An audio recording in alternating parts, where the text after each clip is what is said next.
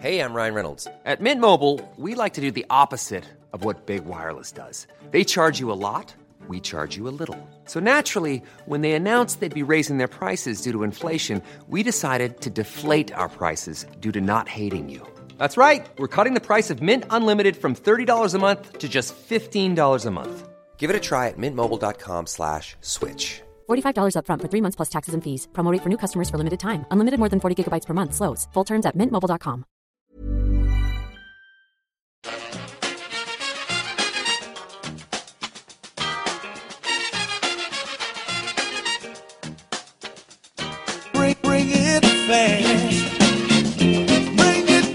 Hello and welcome back to the EPL Roundtable. I'm your host Kevin DeVries, and if you'd like to reach us at the podcast, you can do so by either tweeting us at EPL Roundtable or emailing us at EPLRoundtable at gmail.com.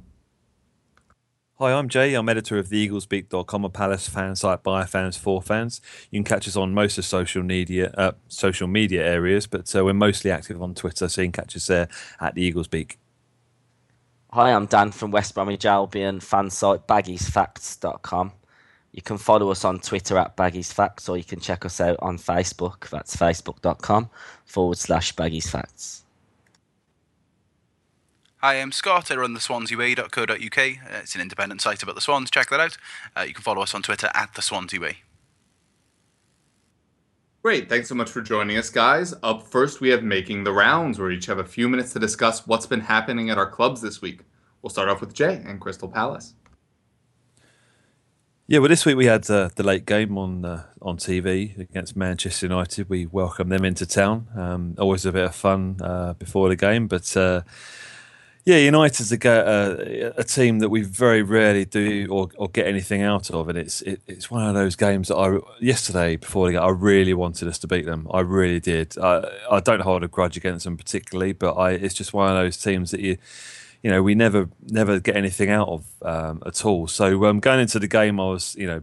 And I must admit, the atmosphere was pretty good at Palace as usual. Um, you know, the crowd were doing their their thing. Um, interesting start to the game in that um, Pardew brought back Mile Jedinak into the middle, which was mainly to combat um, Marouane Fellaini in the middle, really. And those two sort of went at it the whole game pretty much. It's quite an interesting battle to see because uh, Fellaini's still got a, you know some height over Jedinak, but um, you know Jedinak played well actually I thought and uh, and stood up to him you know most of the time. Um, across the rest of the team, we had we, we call it McJedley. It's a nickname for our midfield three, which is um, Joe Ledley, um, James MacArthur, and Mile Jedinak. We haven't seen them play together for a while, and they have been quite successful in the times that they have played together. Although it does hamper the team a little bit, you know, ta- attacking wise. Um, but yesterday was perhaps the ideal game to bring it back. You know, United at home, they're going to attack us, and they did have the majority of the possession early on. Um, but but I thought we made a good fist of it. We were just coming back into the game and we can see it a penalty. Uh, to me, it didn't look so much a penalty from uh, obviously in the stands and shouting at the referee and you know real time, but seeing it on TV, I can see why he's given it. But my my my problem with the referee is that he he, he looked away and he, he looked as though he wasn't going to give the penalty until the United players um, claimed for it, um, and that happened throughout the game. Um, you had on more than one occasion you had United players stopping um, saying that had been fouled, and the referees called it back. I, I, can count about three or four times that happened yesterday, and it, it just wound me up something incredible. Similar thing happened against Chelsea last week, and I'm not going to go big club, little club problem, but I just find that sometimes these referees do pander to the players instead of just saying play on, you know, I'm in charge of this game, you know, get on with the game sort of thing. But uh, he, he seemed to pander a little bit. But you know, we we we worked ourselves back into the game. I don't think we were, um, you know value for being a goal down. You know, United certainly didn't really have much chances in the first half, but Pardew made his uh, substitution at half time. He took off Joe Ledley. Uh, it wasn't. He didn't play that badly in the first half, but I think it was more tactical. Uh, brought on Jason Puncheon and. Jason Puncheon pretty much changed the game for us in a way. Uh, I know we're still lost. That sounds a bit of a silly comment, but he came on and he gave us possession. He he holds the ball well. He runs with it. He plays with the ball close to his feet, and he was taking it round players and you know being a lot more confident with it than any of the players were in the first half. I, I would say that Zaha actually played well in the first half against his old side. He. Uh, he carried on his good form from the previous week against Chelsea, and he, he, took that into this game. But he failed a little bit in the second half. But Jason Puncheon was instrumental for us, and uh, once again he scored a, a great free kick against a, a Manchester team. Um, and that's fully deserved. I thought. You know, we we, we fought back into the game, and, and after that free kick, um, you know, we had a ten minute spell where we really had United on the rack. Um, we had a few chances, um, and there was a big uh, penalty call for a foul on Puncheon, which wasn't given. Um, and I kind of, you know, I go back to my comments earlier that if you give him one one end, you've got to give one the other end.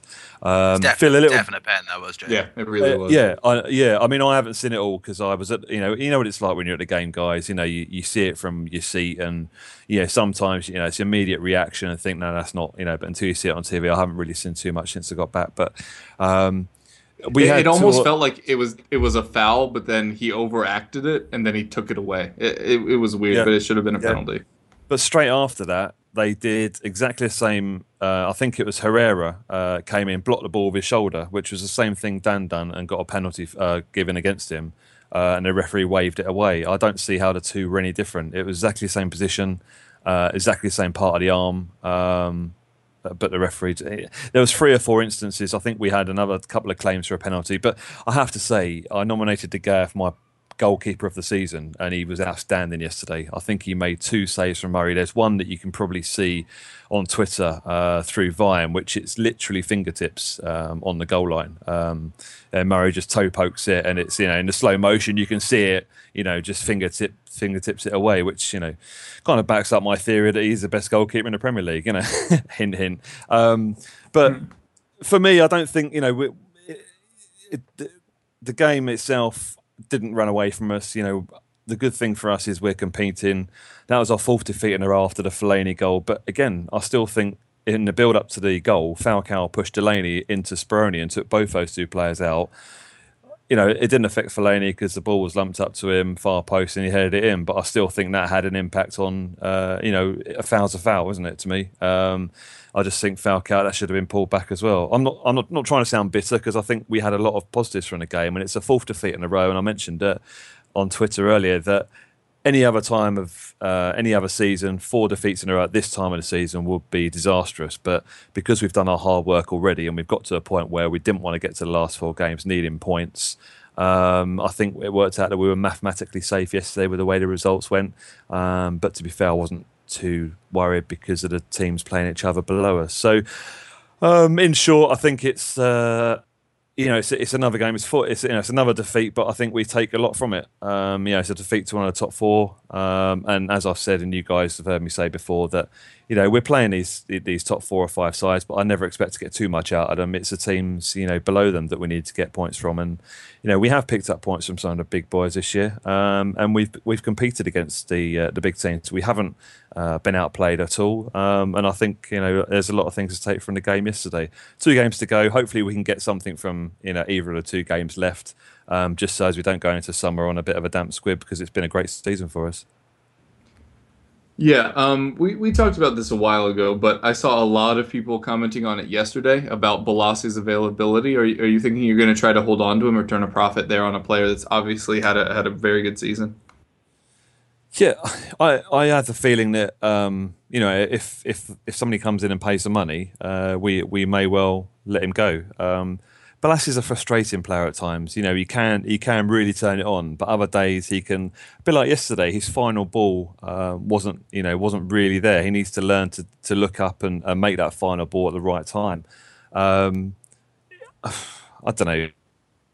I'd, I'd hate to see him go because he's such an exciting player for us, um, and I think he can probably look at what happens as Zaha at United. Really, um, I know it might be a different kettle of fish if he went because I think he's a little bit more level-headed than perhaps Zaha is. Um, you know, Bolasie has come through the lower leagues. Um, you know, he's played out in Malta for a season. You know, he's just a footballer. He just wants to play football, um, and he's got to a point in, in his career that you couldn't begrudge him if he wanted to go to a bigger club. I certainly wouldn't. Um, but I'd like to see him carry on doing what he does for Palace. You know, it's one of those big fish in a little pond scenarios, isn't it? Um, but I certainly, I mean, if, if the money's right and the money came in, I mean, end of the day, yeah, some people say we shouldn't be a selling club, but I think the fact will always remain that if one of the top four or five sides come in for a player uh, with an amount of money like they did for Zaha, then yeah, sometimes I think it's hard to turn down. And you can just buy him back for like a third of it later. well, yeah, I mean, you say that. I mean, Zaha is is you know the, la- the last few weeks he's actually started to look like the player he was when we sold him. Um, So you know, while there's been a lot of work behind the scenes to uh, both you know to help him mentally get back into playing for Palace and, and and playing football, you know, playing football that he enjoys. I think that's the biggest thing. You know, a year at United really did hurt him, um, and and and seeing him play for us a few times, you know, allowing him to express himself in you know in our first team.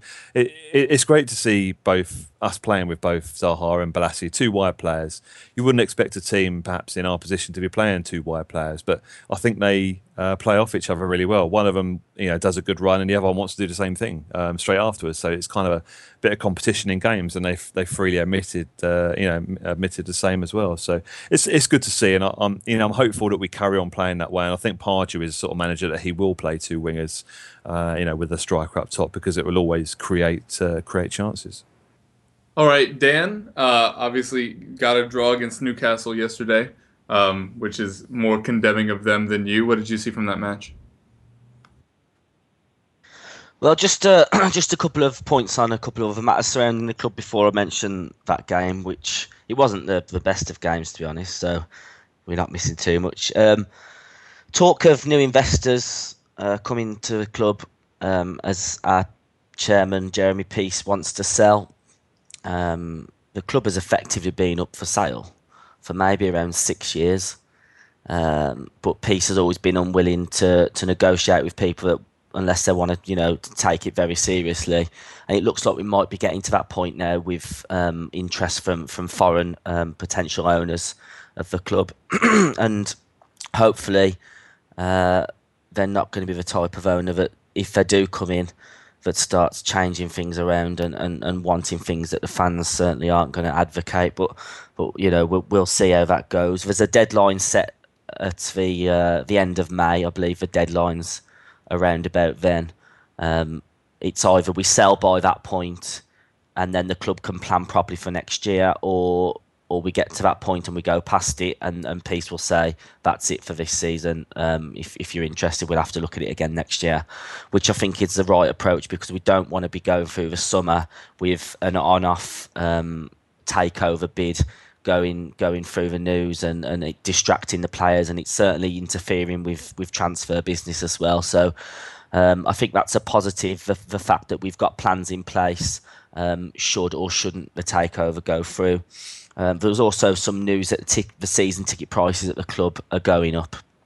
Uh, most season tickets are going up by fifty pound, which is an average increase of around fourteen percent. Now, to be fair, they've gone up to a level which which is still much better than most clubs in the Premier League.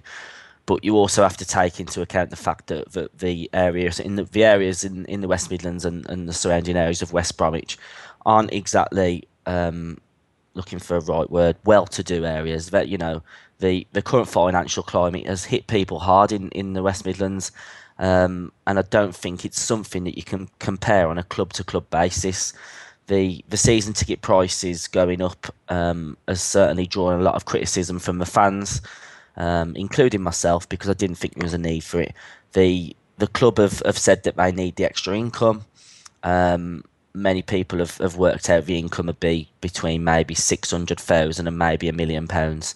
Um, the club are saying they need that money to keep up with the rest of the clubs in the Premier League.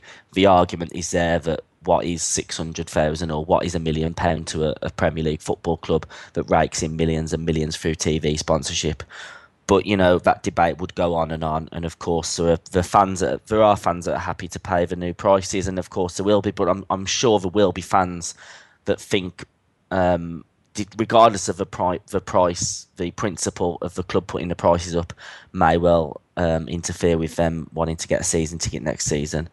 Um, you know, and, and hopefully attendances don't drop with, with the likelihood that match ticket prices will be going up and, and corporate spon- and corporate um, watching the game in the boxes, etc. That that's going to go up too. So um, hopefully it doesn't affect our attendances too much.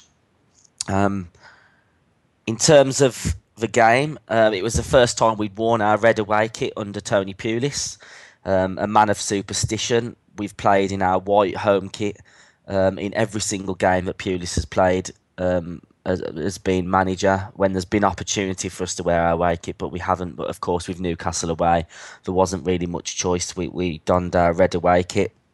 Um, and I did tweet before before the game that Victor Anichebe had scored four Premier League goals against Newcastle before yesterday, and uh, yeah, it was the most he'd scored against any Premier League club, and he made it he made it a fifth. And I did I did sort of add a joke in there that um, you know he might get chance to score his fifth against them if he's fit enough because his fitness levels have been atrocious. Um, I was quite critical of him on the podcast maybe around a month back with him, you know, prancing around the field and limping off injured after not really putting a great deal of effort in. But he's performed in this game. He didn't put himself around a lot, but he, he scored a good goal and he, he had a, a few decent, neat touches.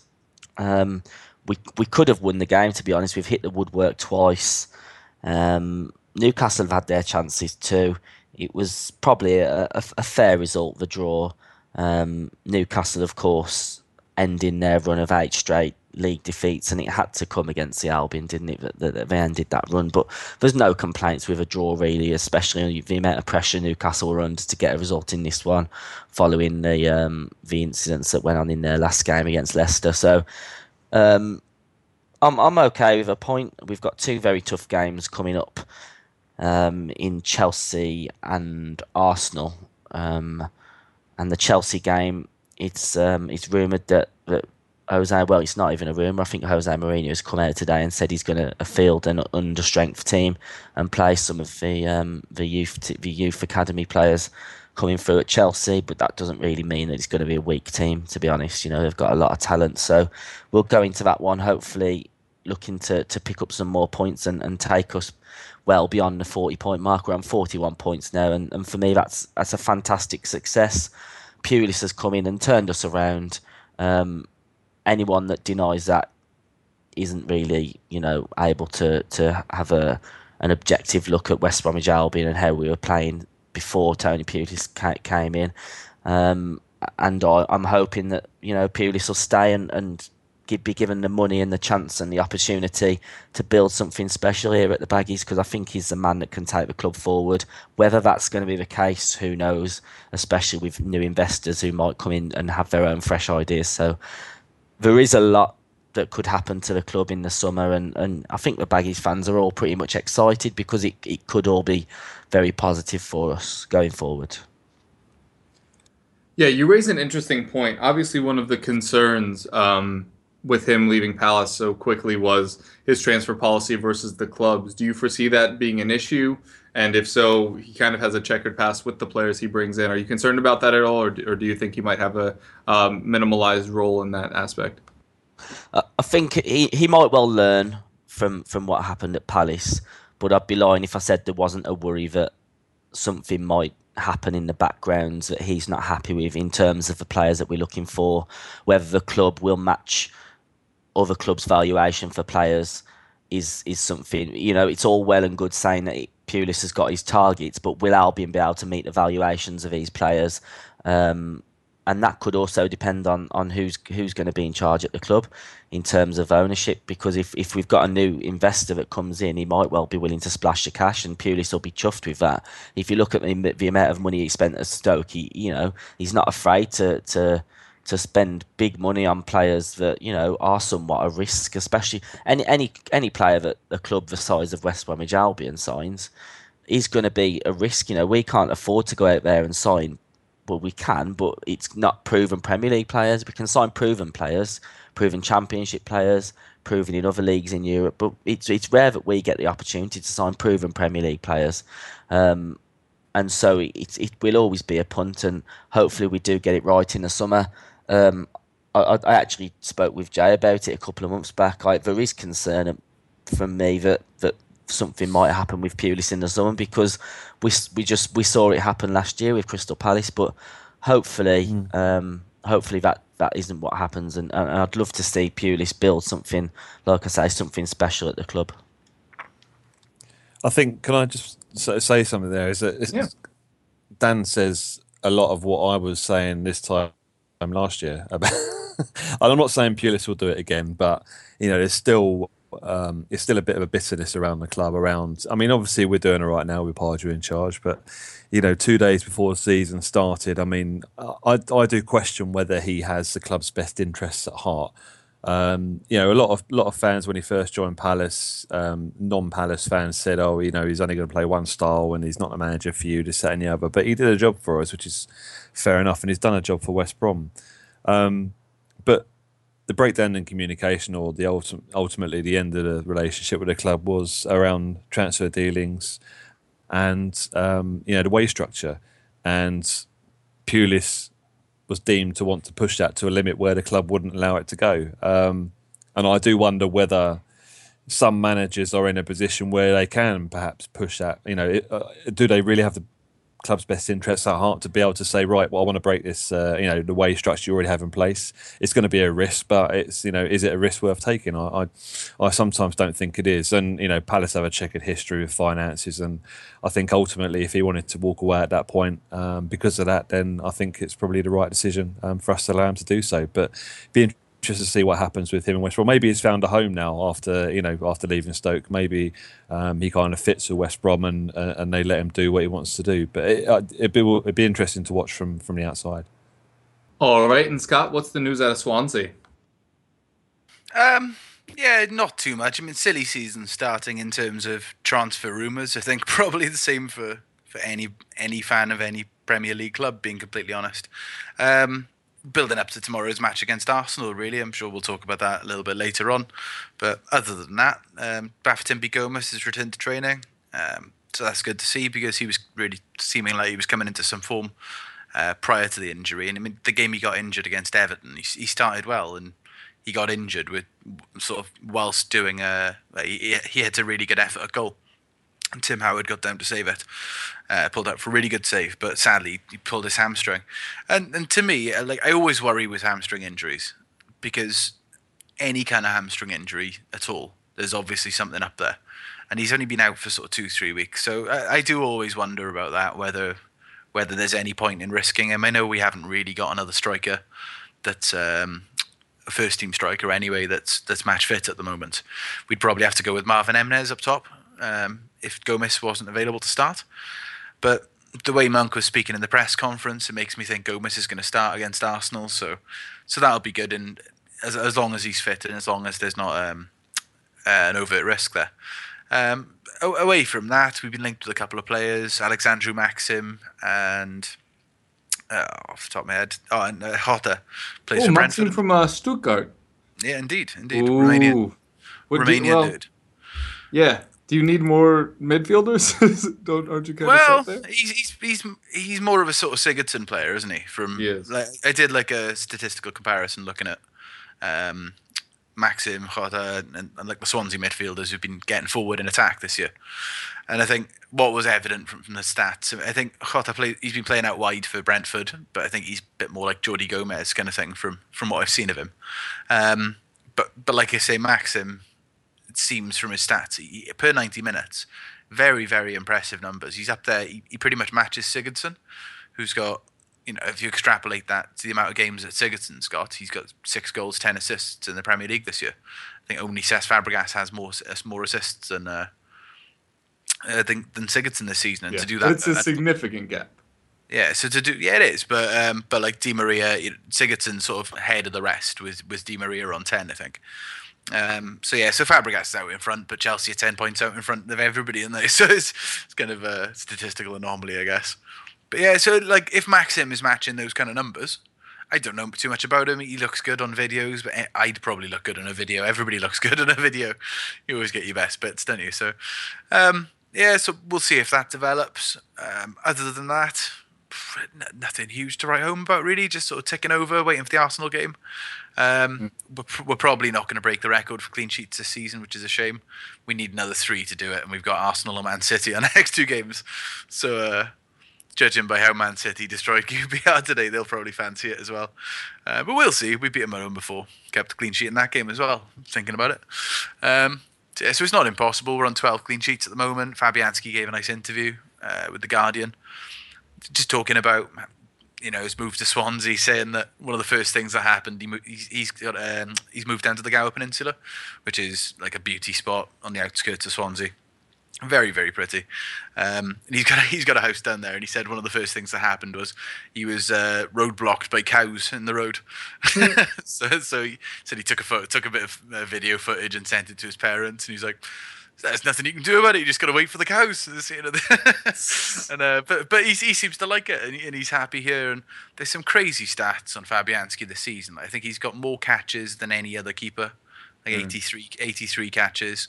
Um, he's only dropped the ball once, apparently, according to Opta, and only David De Gea and Allan McGregor, of the keepers who've played first team, um, can say can say that as well. And it's not like he isn't punching as well. He's, he's I think he's he's up there. There's only a couple of keepers who punch more per game than him. Um, so there's only the amount he comes to the ball. There's, there's like Monk was saying the other day. There's there's going to be occasions where you don't get it. There's going to be occasions where um, where it, it costs you. But on the whole, if you play like he does, um, or he has over the course of this season, uh, well, he has already this season won us a lot of points. So he's been an absolutely astounding uh, acquisition for free. Um, and he's displaced Ches- displaced Szczesny in the in the Polish national side, so sort of shows how highly he's rated by them. Um, yeah, and just uh, well, just looking forward to looking forward to the Arsenal game, really, to, to be honest. But like I say, we'll go on to speak about that in a bit, I'm sure. Yeah, so you, you mentioned that it's kind of silly season and, and kind of looking forward, but because you ha- you have a game in hand, correct? Um, well, over yeah, over the teams that played this weekend. Right. Oh, oh, right, because you're just Uh, playing tomorrow. Are you are you uh, worried that we're going to catch you, Kev? Is that what you're getting at here? No, because I don't, can you Little- physically? little. Yeah, you could. You could if you don't get a point. Oh yeah, dude. We, we could But- be, well, if we but- beat Arsenal, we're within a point of you, aren't we? Or yeah, and, yeah, and then you end, end the season at Palace. Um, so no offense, Jay, but if you get a couple of results, if you get a draw and a win, Mm-hmm. you'd pass Southampton and have to deal with Europa League again. So my question to you is: We've talked about it in a negative light before, but would you be excited or saddened to wake Yeah, up and find out you're in Europa League? Listen, th- th- there's an undoubted negative effect. Anybody who argues otherwise just isn't looking at the isn't looking at the uh, the statistics and the data because look at the, just look at the teams who've been in the Europa League, like um, the, uh, Stoke, ourselves, Everton this year. Like teams struggle juggling that, that competition, and especially so teams that uh, that go into it in, in the early stages of the competition. Like if you go into it through the financial fair play route, or or, or have to play a playoff or a qualifier for whatever reason. But at the same time, like Jay, Dan, you, you probably say the same thing as me. Like you don't get to play in Europe very often. It's not something that happens. Like we got to play Valencia, and to the, I'm, to the day I die, I'm going to be gutted I didn't go. Beat Valencia three 0 at the Mestalla. You know, you don't get many of those days as a football fan. And we did it on merit. We didn't. We, we did it on merit. We didn't splash the cash and spend our way to to to whatever. So so I think that that makes it a little bit a little bit better and a little bit more um, meaningful as well. But what I'd say is that it very much depends on what manager you've got in charge. Because if we had Michael Laudrup in charge now, I'd, I- I'd be, you know, um, and well, to be honest, that's probably an unfair thing to say because if he'd got us to this point where we were chasing Europa League via a league finish, um, wouldn't have I'd probably, I, I- well, yeah, exactly, and and I, I probably wouldn't be saying what I'm what I was saying now. But if you've got a manager in charge who say the say the Swans got into the Europa League and Gary Monk went elsewhere, and the Swans brought somebody in who who doesn't know the club, who doesn't know that in reality we are actually quite a small club, punching above our weight. That manager could come in and think, right, we're in Europe, we're going to challenge, and I think that's possibly what happened with Laudrup to a point. Like we're we're going to kick on, we're going to compete, but that gap where you jump up to to be competing with the teams above you, there's no point aiming for that. Or like just enjoy the ride. And I, and I think what I've seen from Gary Monk is like a brutal pragmatism. Um, he's he's had to drop. I mean, he's dropped Leon Britton all season. Like if any other manager had done that, the, the, knives would have been out for him straight away. But instead, Leon Britton's been coming out and saying Jack Cork's amazing. It's like there's not many people who could have done that at Swan at the Swans, and I think I think Monk's realistic enough to know that if we blagged getting into the Europa League somehow, then I think we just put out kids. It just just prioritize the league. Just put out a complete second team, and if you win, you win. Nice, cool buckets of money, you know. But if you if you don't sod it, what's the worst that's going to happen? But I think for a team like the Swans, I think it's or any team that it, who, who could suffer a downturn in form, which could see them getting t- tangled up in the relegation stuff. I think having somebody in charge who who knows undoubtedly that retaining your Premier League status is above all the be all and end all. There's no yeah, you might be in Europe. It's, it's nice to compete, and if you've got the weekend off somehow because of a, a, fixture anomaly, then yeah, play a, a, a, full team on a Thursday. But if you've got a game on a Saturday or a game on the like, well the Sunday it would be, yeah. um, I just think where possible, just put out a second team and and, and just just blag it. I don't know. That, that, that would be. That would, I was I was thinking about writing an article to this effect today because there's been a lot of people saying, "Oh, we don't want to get into Europe for this reason, that reason."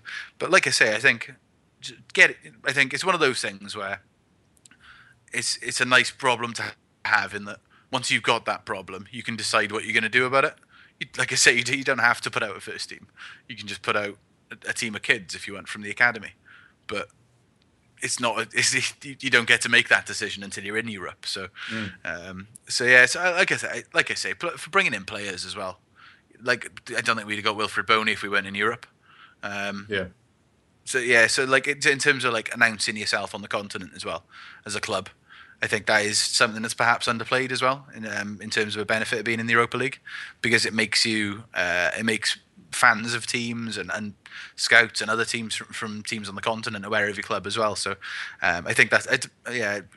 I, I don't think that's something that's uh, that's highlighted enough, to be honest, because I think that is a definite benefit that you get from that. All right. Um, for Tottenham, we got beaten 3 0 at the Britannia by Stoke. Not too very pleased with that. Uh, I'm going to start off with Vlad Chiriches because he thinks he's the Romanian Pele. Um, and in two situations where he very easily could have just left well enough alone, he decided in one to grab a player by the shoulder and then sweep his feet. And then on the second one, dribbled himself into pressure up against the touchline and then gave the ball up and then just dragged the guy down. Now, that was a couple of terrible decisions on his part. Um, he made three bad decisions in the match. Two of them got him yellow cards, which add up to one red card, and so he got sent off pretty early. I think it was in the second half. Honestly, it was all just a, a boring blur. Um, but a lot of people are kind of pointing to these Chiriches decisions. And first of all, cheering that he's probably out, which I thought we were going to hang on to him, but th- this was Ryan Reynolds here from Mint Mobile. With the price of just about everything going up during inflation, we thought we'd bring our prices down. So to help us, we brought in a reverse auctioneer, which is apparently a thing. Mint Mobile unlimited premium wireless. Ready to get 30, 30, bit to get 30, bit to get 20, 20, 20, bit to get 20, 20, bit to get 15, 15, 15, 15 just 15 bucks a month. So, Give it a try at mintmobile.com/switch. slash $45 up front for 3 months plus taxes and fees. Promo rate for new customers for limited time. Unlimited more than 40 gigabytes per month slows. Full terms at mintmobile.com. There's never been a faster or easier way to start your weight loss journey than with PlushCare. PlushCare accepts most insurance plans and gives you online access to board-certified physicians who can prescribe FDA-approved weight loss medications like Wegovy and Zepbound for those who qualify. Take charge of your health and speak with a board-certified physician about a weight loss plan that's right for you. Get started today at plushcare.com slash weight loss. That's plushcare.com slash weight loss. plushcare.com slash weight loss. a performance that was bad enough that I don't think anyone would be mad about it. Because you know you'll you'll have good players make mistakes, and you're like, oh well, he should have known better. But these, I don't think a single person was surprised that he, he did this again. And in a defense that is already struggling, having players go out of their way to make terrible mistakes just can't be allowed. But that having been said, a lot of fans are pointing to this as, oh, well, yeah, you know, we got a red card. We were playing with 10 men. That explains the performance, which it doesn't. Because we played terribly from minute one, basically. And it never got better. And so the Chiriches red card has somehow become a, a point of, oh, yeah, it's, it's fine. If we didn't have the red card, we would have been fine. But we would not have been fine. Our closest chance was an Eriksen free kick that missed by probably five feet. Um, Harry Kane has struggled. We'll, we'll, get to that in a second. Um, my point is, our, our, defense has been terrible. Like like I've said a couple times, we're bottom five in goals conceded, um, which is really unacceptable. And in his post match conference, I, I was kind of expecting him to kind of address these things, but it ended up just being filled with lots of blame for the players and very little accountability towards himself, which I think has kind of spurred on. Oh, I really didn't mean to do that, so apologies. Um, has has spurred on the potch out people who you know I've called morons throughout the year.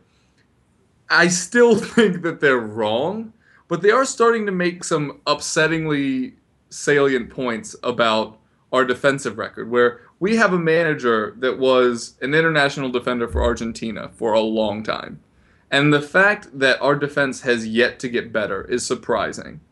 Um, we have Hugo Lloris in net who saves us far more than we should. Like we're in the bottom five with Hugo Lloris saving at least like two or three goals every time we're on the pitch, um, which is a massive issue to have. And while I think he definitely deserves all the respect that he got at Southampton, we do need to start seeing something from that.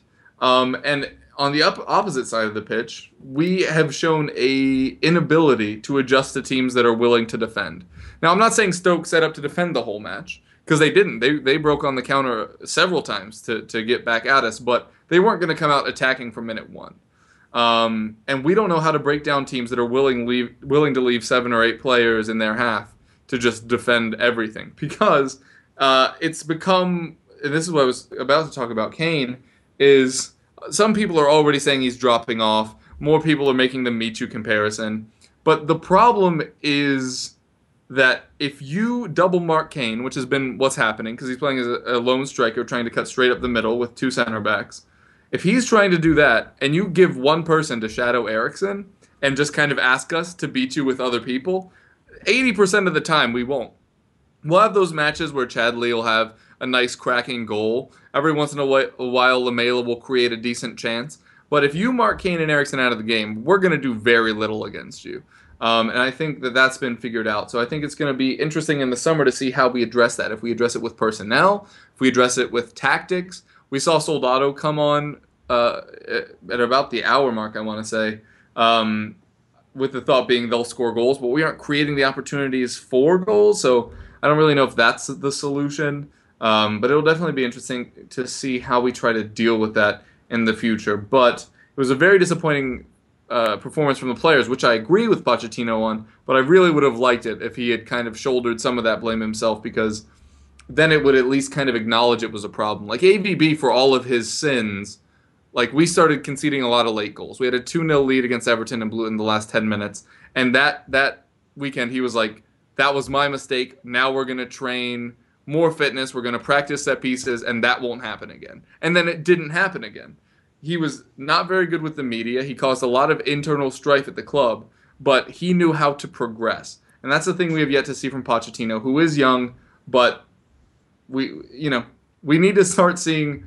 We've seen positive signs, but we need to see real progress soon um, before, because right now the fan base as a whole is looking at the Poch people still like, yeah, I don't know about all that. But if this continues to happen, we continue to have the same struggles, it, it will kind of escalate. And then Tottenham fans will blame Levy for getting rid of managers when the fans are always asking to get rid of managers themselves. So I hope that doesn't happen, but we will see going forward. Um, just quickly, Kev, I'm getting Yeah. deja vu. I'm getting deja vu here, Yeah. and I can't remember whether it's from the end of last season or earlier on this season. But as an honest question, like you, like I, I agree with you. I think Spurs do need to kick on, um, and, and partly because when you're a club the size of Spurs, if a manager's performing well, you'd argue that you should be quite far ahead of a club like the Swans. Mm. Um, I know you've had Europa League stuff this year, this season, and goes back to what, what I was just saying, but Yeah. it. d- Do you know what I mean? I mean, like, how as a Spurs fan, is it a bit galling that we're within?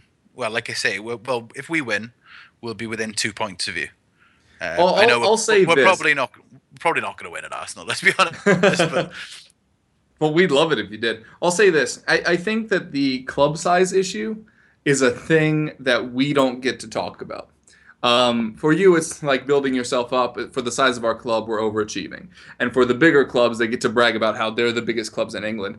But Tottenham, as some movie quoted, are very much like purgatory in that we're big ish, but we're never going to use size as an argument because we're not the biggest to, to talk about how big we are. We're not the smallest to complain about how not big we are. So we're just kind of in this middle ground. So looking at it as I can't believe Swansea are going to catch us is kind of not the way we're looking at things. Uh. much much like Southampton, who you know Yeah, have yeah, yeah. some history, but it- it's not like a oh we're disappointed that these clubs are around us. We're really more focused on how disappointing we've been. That's what I mean, really. It's just more in terms of budgets and stuff. Is more my point. It's just just Mm. because just because if we're able to to get 53 points with with the squad that we've got and, and with the rookie manager and and all this sort of stuff, Yeah. if if you if you've got the means available to you that the Pochettino has, um, Yeah. with the play with the playing squad and the money that you had available, etc., etc. It like like like I, like I said, that's my question. Really, it's like that to me as a Spurs fan, I'd be thinking, well, Oh, if you're Gary- doing like point if- per if- dollar spent, yeah, well, like no, you know, as, as that and a bit more. You know, there's Mm. you've you've got a better play, you've got a better playing squad to start with. Um, it is like I know what you mean. You're a bit in purgatory between the biggest clubs and, and, and the other clubs, but Spurs are still a bit a much much bigger club than the Swans. So like Mm. like I say, it's just to me like if I was a Spurs fan, I'd be thinking, well, like, we should be a bit a bit further clear. I know. Well, if, if this was last year and that was the case, we'd probably be a lot more upset about it. But we came into this year knowing it would be a building year, and for two thirds of the season, it looked like we were building, and then we've really regressed over the past couple months, which is why I think we're, we're more upset about that because we, we knew we weren't really going to contend. Now fans get their hopes up. Like I mentioned a few times in February, we could have kicked on. We were like three points off fourth, and you know could have done better there. But the the overarching thing was this is going to be a struggle. This is going to be a grind to build back up to where you know a lot of people think we should be, which is top four. Um, so yeah, but but that's kind of to your point. We're disappointed in a year that we knew we were going to be disappointed in. Now, whether that's more of a comment on the fans and our, our inability to see the large picture, or on the club for not even delivering on our lowered expectations, I think is interesting. But kind of like I was talking about with the Pulis point, it's going to be really interesting to see what Poch does in the transfer market because he still has the "these aren't my players" argument. So next year we're taking off those kind of training wheels, and we're going to see for real what, what we have in a manager there. Um, but until then, I, I think we we're, we're just kind of focusing on ourselves and hoping that it'll get better in future. All right, and now we are going to move on to the topic. Uh, this weekend, we've seen both uh, Burnley and QPR officially relegated. But uh, this is a question for you guys and is is pertinent at the moment, and we have on some good guys to talk about it. Which is with them going down. I I, I don't have this perspective, but I, I bet a lot of people would be interested to hear what what kind of is that like going down. I know we've talked to you, uh, Jay and Dan, before. I don't know if Scott was on that week, but we talked to about how this is last year when both of you guys were struggling. Was you know it wouldn't be the worst thing to go down and then see your side perform well every week, and and because you'd be kind of a bigger fish compared to some of the bigger teams. Um, so what what is it like? What's that experience like, and how do you bounce back, kind of emotionally and as a club, and and build towards promotion? Well, it's horrible. it really is. I mean, you're talking about a club when you get when you get relegated, you're you're watching a team struggle through the majority of a you know top Premier League season, aren't you? Um, and for it to kind of you know look into what you know, if you're looking at QPR and Burnley, I mean there have been clubs that have been relegated long before these two have. Um, Burnley have done it in a way which is the right way. Um, you know they've got financial constraints; they can only spend so much, and they're doing that in the right way. QPR is a little bit different, but that's for for another day. But in answer to your question, it's it's a horrible, it's such a horrible feeling. I, I, I mean, we've experienced it so many times.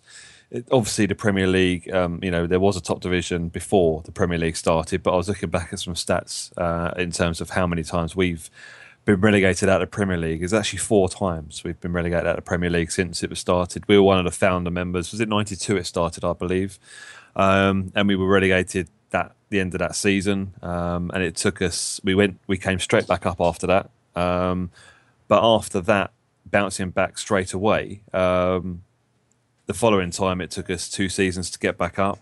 Uh, the time after that, six seasons, and our current Premier League, um, um, yeah, being in Premier League now, it took us eight seasons to get back. So over the years, it's obviously taken longer to get back, and I think that's a lot to do with the finances in the game now. I think it will, it it it will take longer for clubs to come back up. Well, actually, no, saying that, probably not so much because the champ- championship has always been competitive, but with a new television deal this year or, or for next season, it's going to probably stretch that gap between the two divisions a bit more. So you're probably likely to see teams come up a little bit quicker if they do things the right way, of course, if they're not stupid when they go down.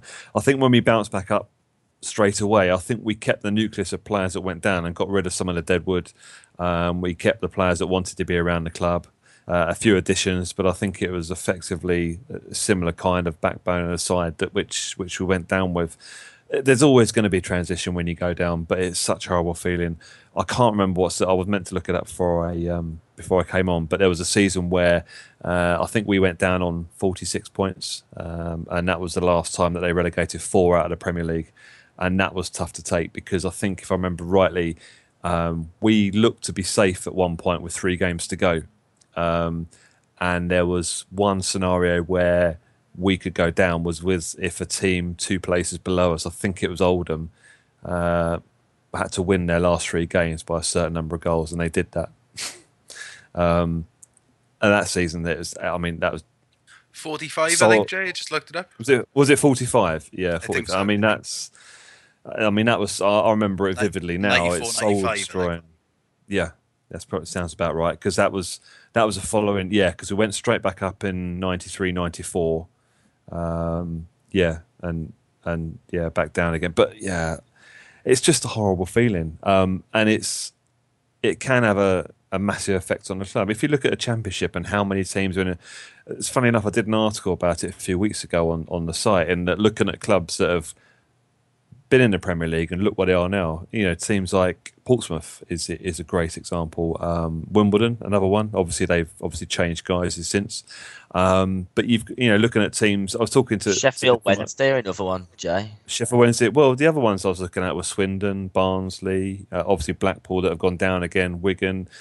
It, it, you can count them on, you know, fingers and toes, probably more. That the amount of clubs that have actually. I mean, I'm getting caught into the old Premier League um, conversation now, where you know there was no football before the Premier League, but when you're talking back to teams that used to be in the Premier League and, and, and went up and, and survived the season and went again, it, it, it's interesting to look at how clubs have done since then. And, and you look at the Championship now; it's littered with clubs that were in the Premier League. You know, Bolton Wanderers. I mean, that's that's a team that were in the Premier League for quite a number of years, one after the other. I don't think there's. I mean, I, I think it's just about being sensible and not spending a huge amount of money chasing the dream, as so many teams have tried to do. You know, is it worth that one season in the Premier League?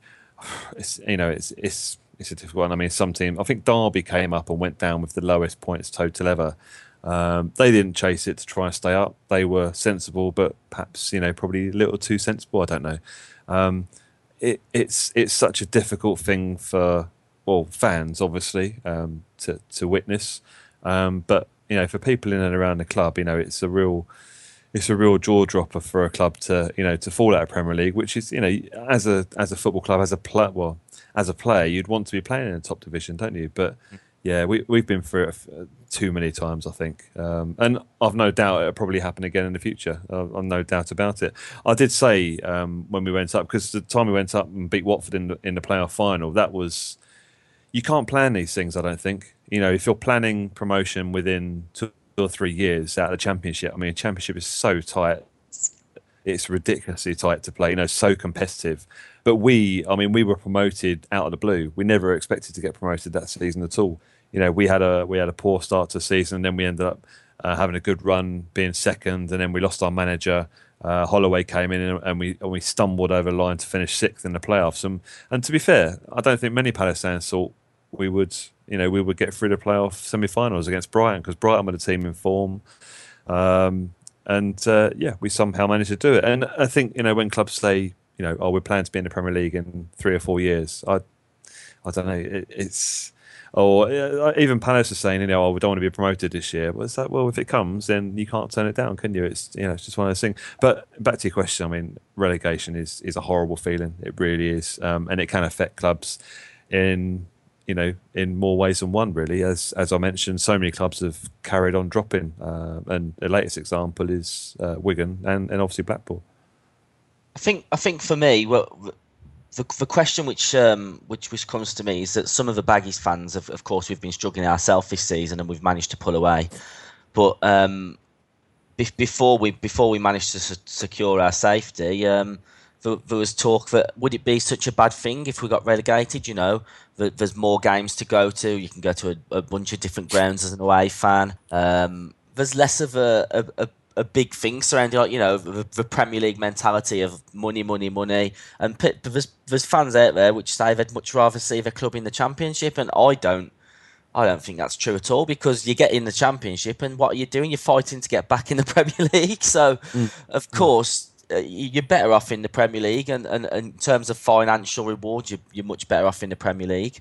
Um, and West Bromwich Albion, of, of course, if you want to talk to to anyone you know, on the podcast, I might be best placed, I think, to talk about relegation. We've been relegated three times from the Premier League in the last, what, 13 years ish? Um, maybe last 12, 13 years, we've been relegated three times from the Premier League and promoted three times. Um, and it, you know we've we've done it the right way. We've never been a club that have gone out there and spent stupid amounts of money. Even still to this day, we don't do it. You know, there were massive massive shocks and you know, when we signed um, Ideye in the summer for what was approaching ten million pound, that's that's absolutely ridiculous money for ourselves. And I think the best thing is to do it the right way. Build a squad of players, a core squad of players that know each other and can get used to each other. For us, it was Morrison and, and Brunt and Dorrans, and we've built around that team, uh, even now in the Premier League. And you know, it, it can be said that despite the last two years of relative, you know, we haven't been successful in the last couple of seasons, that we are a, a, model of, of a club like any any team in the championship. We are the, the club to follow, really, in terms of building a club and, and staying in the league and doing things the right way. Um, and that's where I feel that Burnley are much better placed than QPR will be to, to do well next season in the championship because I can't see Burnley losing as many players as QPR will, and I'm yeah. sure Burn, Burnley will have plans in place for, for getting relegated. They'll they'll be able to cut the wages of the players they'll be able to um, to manage that better. They've got a manager that's been in the Premier League and the Championship now, and I'm sure they'll stick with Dyche. And he's got a yeah. I think that was a great choice. So many people come up and get rid of their Championship manager to try to get a Premiership manager, and like like you and Jay both said, they are they are very well set to to handle the Championship next year. Absolutely, and if if you look at QPR, um, relegation for them means further financial issues. The the amount of players that are on stupid money at that club is ridiculous. You cannot buy success. Not even the best teams can buy success. Of course, if you play the money in, but you also still need to have a, a, a core squad and players that fit well together you cannot just build a dream team of players that are just going to go out there and perform every week. You know, it's been said many times that QPR, if you look at them man for man, they should not be anywhere near the relegation zone, really. But of course, as a squad, they are not good enough by a long stretch. They're not good enough, and I say and I, I say that, and and you know, I just feel that it's it's not it's not the way to, to build a successful successful football club. And Fernandes, being their chairman, I don't understand why he's gone down exactly the same route as, as he did when they were last promoted, and hmm. that was a failure. They managed to stay up one season by the skin of their teeth and went down the next season. And you know, I just feel that QPR they've they have to sort things out and they need to do something similar to what Burnley have done and get a squad of players together. And if they were to get promoted, don't change that squad and, and don't start signing players that you think are going to make an impact because they're a big name. You need to just stick with what you've got, and, and hopefully those players will get you through. If you ask any of those Burnley players now that, that have played in the Premier League for a season, whether whether they think they'd be able to stay up if they played another season, I'm sure they'd all give you the answer of yes and be confident about doing that. So I only wish Burnley all the best, and I really do hope they can get themselves up again because they're a cracking club. Um, there's two things I wanted to say really. I mean, going going on to the QPR thing. Firstly, I think, and Dan was just speaking about it there. It, like you say, Dan, it's just testament to why football clubs shouldn't just be playthings for the rich. Because if you're Man City, yeah, Man Man City fans, they're loving life. Chelsea fans, they're loving life. Chelsea got really lucky, especially because they managed to do it before FFP came in. Not that FFP actually means anything, but QPR are an example of why that shouldn't be allowed. Like you could argue that QPR may not even be in the position to be promoted as a say if you wanted to call them a yo-yo club at the moment. Um, you could argue that they wouldn't be in that position were it not for financial injection. But I'd argue that if you're not in that position, uh, like if you remove the, the cash cow and the club falls apart, I don't think I fundamentally do not think any club should be in that position. I think that's a failure of the organisation of football to to to allow this this fallacy to go on, where the Premier League is this promised land and and you can shoot for it and it, like you say, Fernandes, the mul- multi-millionaire, he's not going to lose any sleep five years down the line if he sells out with QPR, um, and QPR have been demoted to the conference. He's not going to care. He's, he's just going to be off and he'll buy another football club in another country because he's allowed to. But the QPR fans, the ones who've had no say in it, they're the ones who'll suffer. And I think QPR this season, like you say, Dan, on paper, nowhere near relegation. That team, they should not be getting relegated. But that shows that you can't just throw money at a problem. If you've got endless money, like an absolute bottomless pit, then yeah, it, it kind of starts working then. But if you're coming in and, and you're going to take a club, uh, take a club from, from scratch and, and bring it up to this point, then you either need to be really lucky, perhaps, or have a very talented manager like Bournemouth with Eddie Howe. Um, that's probably kind of a marriage made in heaven because that Russian guy's pumping money in there, and, and, and he is a very good manager. So so that that's probably helped there. But, like I say, I, think it, it's a really big problem in football, and I think as sad it is, if QPR did get kicked out of the league, which is still being talked about, and, and demoted to the conference, then then I think perhaps maybe some other clubs will start actually paying attention to to, to running clubs sustainably and um, and, and not overspending and, and living within their means and investing in youth and, and bringing their own players through and, and trying to grow in that way, which is the the right way clubs should do things really. Um, but as, as for relegation itself, you guys uh, you guys have been talking about relegation from the Premiership. Like, boah, I, I got I saw for a start. We'll, we'll, we'll frame this. Uh, the Swans got the, the Swans got promoted in 1998, 99, I think. Hang on, I'm just going to consult the, the charter thing that I had open earlier uh, off the top of my head. 99, 2000, tell a lie. We won the old third division before it was League Two. Uh, we scored 51 goals in 46 games. and we won oh, and we won the league. Hey. That's just well, it's just uh, it was so boring. We just won one 0 every week. I think there was one there, there was one run genuinely where I think we won one 0 seven or eight times in a row. Um, our top scorer scored 11 goals that season and we won the league. Uh, it was just just ultimate grind football. Conceded like 20, 29, 30 goals. Um, but yeah, so we went up and we went up off the back of kind of a, a solid what would be now a League Two defence. And then we got up to League One and it was it was pretty evident from about like the third week that we were just going to get stuffed a lot and get relegated. Uh, and I think from memory, we scored about the same amount of goals, but just conceded, just conceded a lot more. and uh, we just in the relegation zone all year, and we, then we got relegated back to back to the bottom division. And then a couple of seasons later, it looked like we were going to get relegated out down to the conference, but we stayed up famously on the last day. Um, and, and thanks to the fact that we're in the Premier League and people like me go on about it all the time. a lot of people know we stayed up on the last day against Hull. Um, but relegation sucks. Don't get me wrong. But what I will say is that avoiding relegation to the conference on that day, like Wales could win the World Cup, and I would not feel what I felt that day. Like there was, there's no feeling like that because the club would have gone bust if we'd have gone down to the conference. So it was all of the the elation and everything that you get from winning, but just a genuine relief because that could have been the end of the club. And while that might not be the case for most clubs going down from the Premier League, I think the fact that we got so many people around from that era, I think, like you were just saying with regards to the Premier League, Dan, like if if people do go down, if you've experienced that, be it from the Premier League to the Championship, these are these are the things that you need to learn from, and uh, and and to to uh, to sack your manager or to to change the, the playing squad or to do whatever, that that just strikes me as a as a weak cop out option. It's like it's just just like a, a, a an elastoplast. Is that what you call them in America, Kev?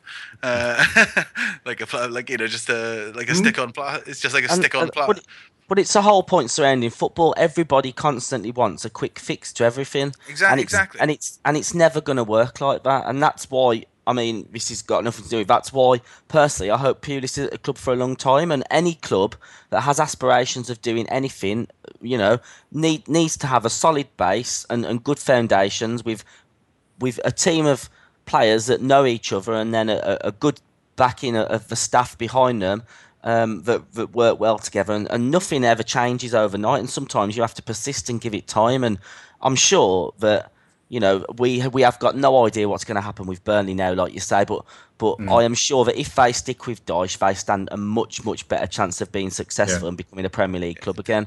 Whereas if you look at the likes of Sheffield Wednesday, Coventry City, Blackpool, Wigan, even maybe Sheffield United, and they're in League One. Um, Norwich City got relegated twice in a row. Wolves got relegated twice in a row. So much can go wrong if you're mm. just willing to just pull the trigger and think that everything can be fixed by injecting money and new players and thinking that you know it'll, it'll all just come back to you without putting in the hard work. It has to be hard work first and foremost. Yeah. Mm. to make to make to make a Top Gear analogy, it's like if you got James May kind of bumbling around, knowing everything and doing everything the right way, but doing it quite slowly and methodically. And then, and then you got Jeremy Clarkson barging in and go, no, no, no, none of that. I, what it works. I don't care about that. Sod that. I want to win and fast.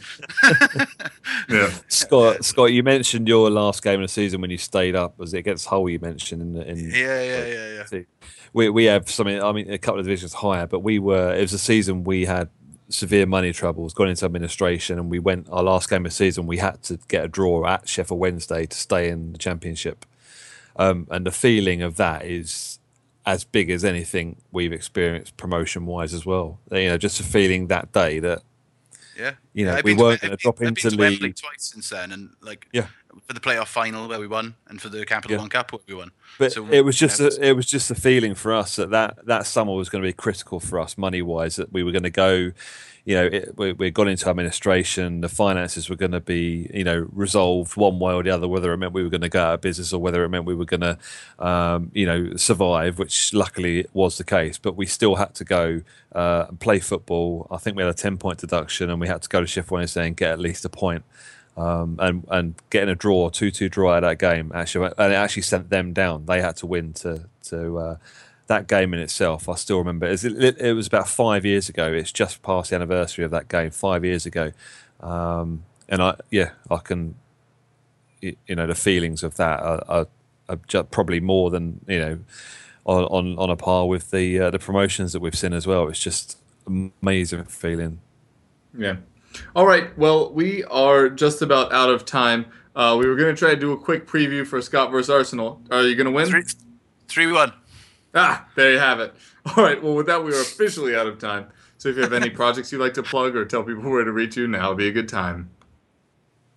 Yeah, thanks for listening, guys, as ever. I'm Jay. I'm editor of theeaglesbeak.com. Um, I've played in the charity football match today. Um, I'm aching a little bit and uh, got a few knocks and scrazes, but it was a fantastic event by uh, one of the Palace photographers, actually, um, for uh, a prostate cancer centre. So um, if anybody feels like sending a donation our way, give us a shout on Twitter and uh, and and we'll happily give you the link. But it's been a great day, raised over well over a thousand pounds, um, and it was a match between two, you know, local sides, and uh, you know, I I was uh, uh, you know invited to take play take part, and it was uh, you know a really good thing to be involved with. So.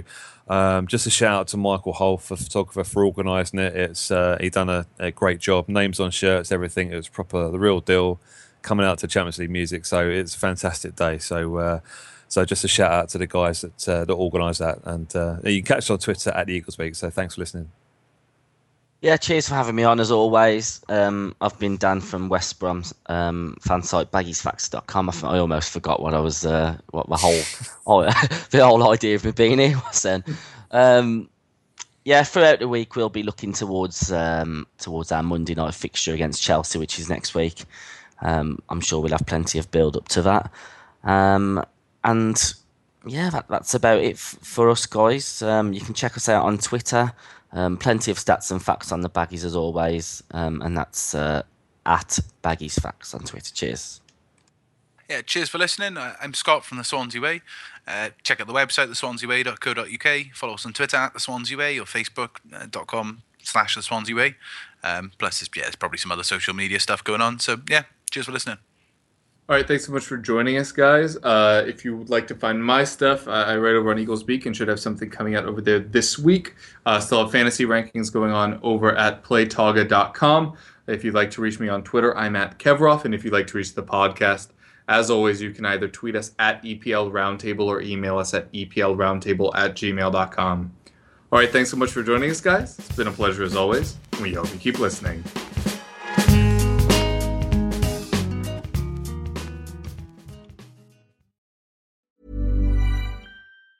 Normally, being a little extra can be a bit much, but when it comes to healthcare, it pays to be extra.